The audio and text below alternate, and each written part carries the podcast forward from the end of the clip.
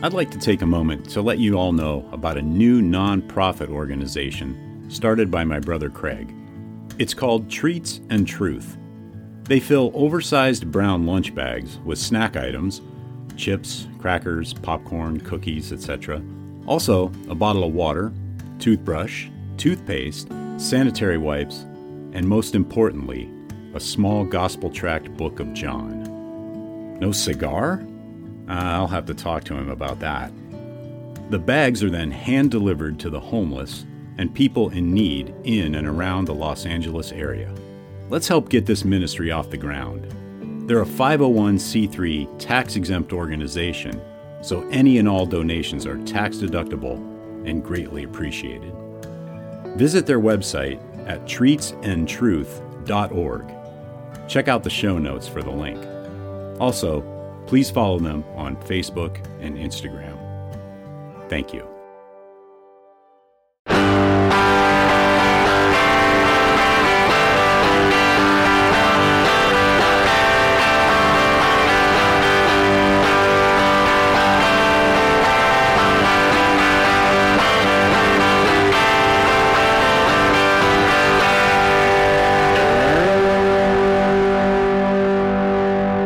Welcome to episode 99 of the Burning Bush Podcast, where we share the message of the Bible while enjoying a good cigar. Hope you're doing well, and I'm glad you've joined me today.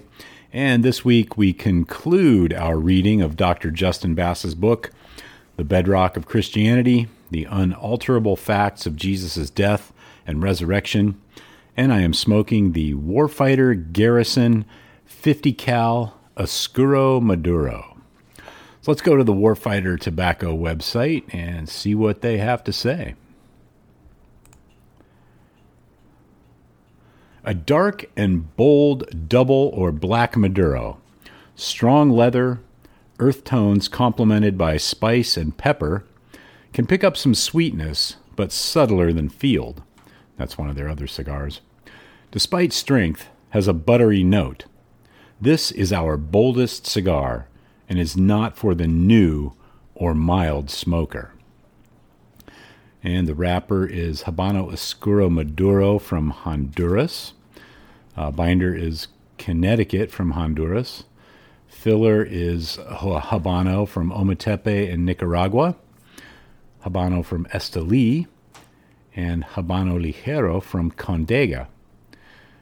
And the vitolas are Robusto 5x52, Toro 6x52, Double Corona 7x52, Rocco 6x60, Corona 5.5x46, and the Lancero 7x38.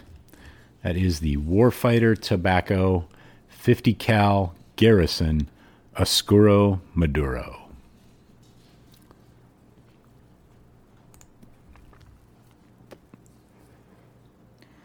So let's go ahead and finish up Dr. Justin Bass's book, The Bedrock of Christianity. And the title of this week's section is Epilogue, New Creation. If Jesus Christ was really raised from the dead, if he is really the Son of God and you believe in him, all these things that you long for most desperately will come true at last. We will escape time and death. We will know love without parting. We will even communicate with non-human beings, think angels. And we will see evil defeated forever. In fairy stories, especially the best and most well-told ones, we get a temporary emotional reprieve from a real world in which our deepest desires are all violently rebuffed. But if we believe the gospel, we are assured that all those longings will be fulfilled in real time, space, and history. Tim Keller, Making Sense of God.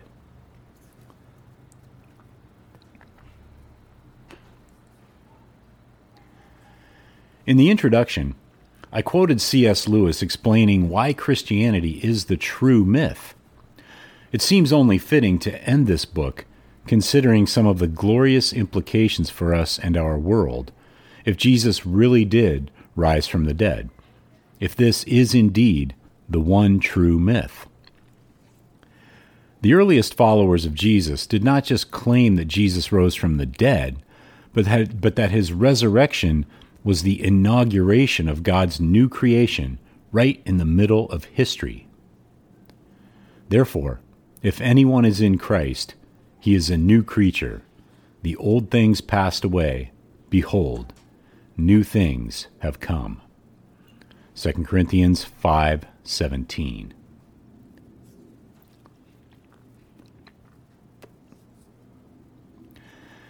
The resurrection of Jesus has proven that God has not abandoned his good creation, but has already redeemed part of it in Jesus of Nazareth.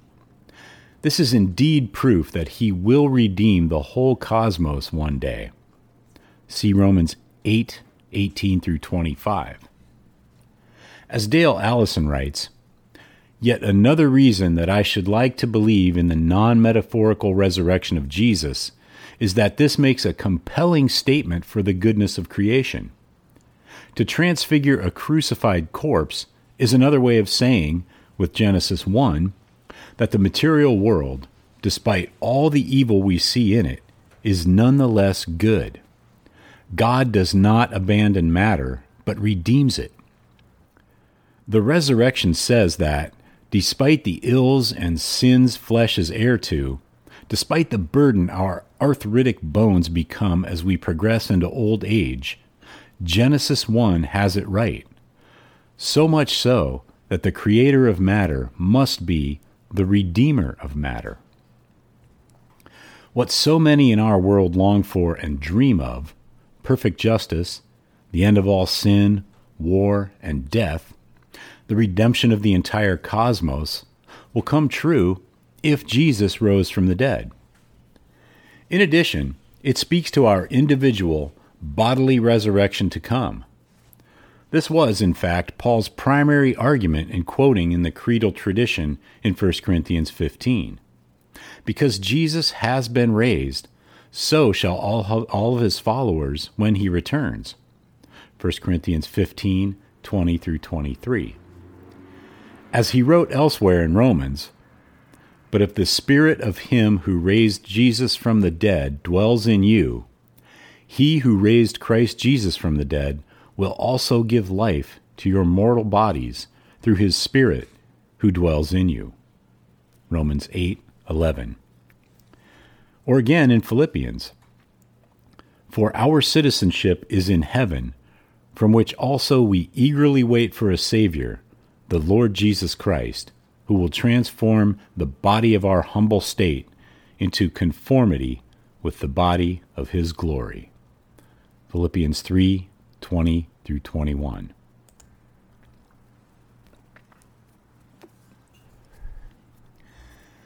The hope of resurrection, or at least some kind of continued existence after death, seems to be a universal longing of human beings today and throughout history. We can still see how the imagination and hearts of so many are inspired by Jesus' death and resurrection in literature and film, such as Shakespeare's Hermione from The Winter's Tale, Tolkien's Gandalf, Lewis's Aslan, the Wachowskis' Neo, Bryan Singer's Superman, and even J.K. Rowling's Harry Potter. Whether we are looking at the worship of the gods and mythological heroes in the ancient world, or the quasi-worship of superheroes in films and stories in our present day, there seems to have always been this universal longing for a savior. Someone who would rescue us from our ultimate enemy, death. Gilgamesh went on an epic quest to conquer death and achieve immortality in humanity's most ancient story in literature. He discovered, as Shakespeare says through Hamlet, that death is the undiscovered country from whose bourne no traveler returns.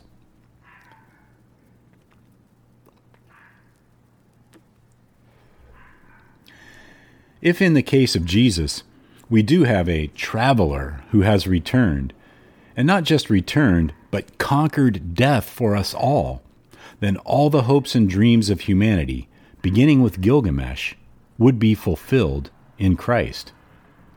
This is how you fit into the story of Jesus. Do you want this to be true? Philosopher and atheist Luc Ferry wrote an excellent book, A Brief History of Thought, surveying the history of ideas.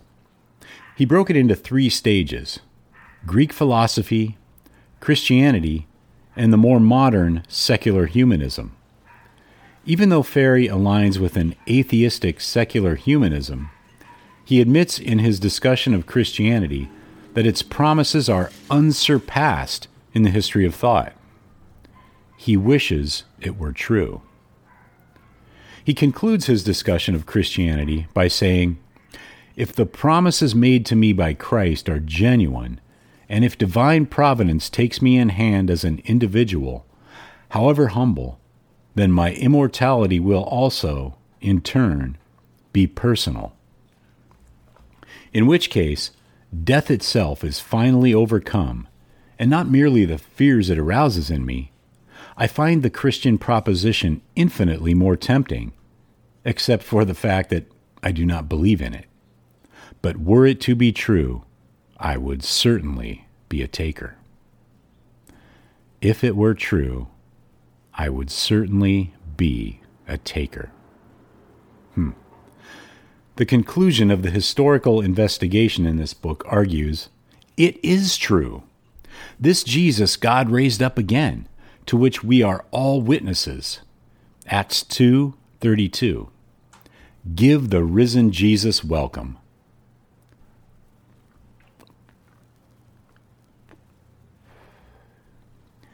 I close with some immortal words from one of the greatest of these skeptical men, who was an atheist who became convinced Jesus rose from the dead. G.K. Chesterton. If Christianity were in error, it seems as if the error could hardly have lasted a day. If it were a mere ecstasy, it would seem that such an ecstasy could not endure for an hour. It has endured for nearly 2,000 years, and the world within it has been more lucid, more level-headed, more reasonable in its hopes, more healthy in its instincts, more humorous and cheerful in the face of fate and death than all the world outside. For it was the soul of Christendom that came forth from the incredible Christ, and the soul of it was common sense. Earlier in the same book, he wrote, "On the third day, the friends of Christ, coming at daybreak to the place, found the grave empty and the stone rolled away." In varying ways, they realized a new wonder, but even they hardly realized that the world had died in the night. What they were looking at was the first day of a new creation, with a new heaven and a new earth, and in appearance as a gardener, God walked again in the garden, in the cool, not of the evening, but the dawn. And with that, we've completed Dr. Justin Bass's book, The Bedrock of Christianity, The Unalterable Facts of Jesus' Death and Resurrection. I hope it has helped you to more fully understand the factual and historical basis for the claims of Christianity.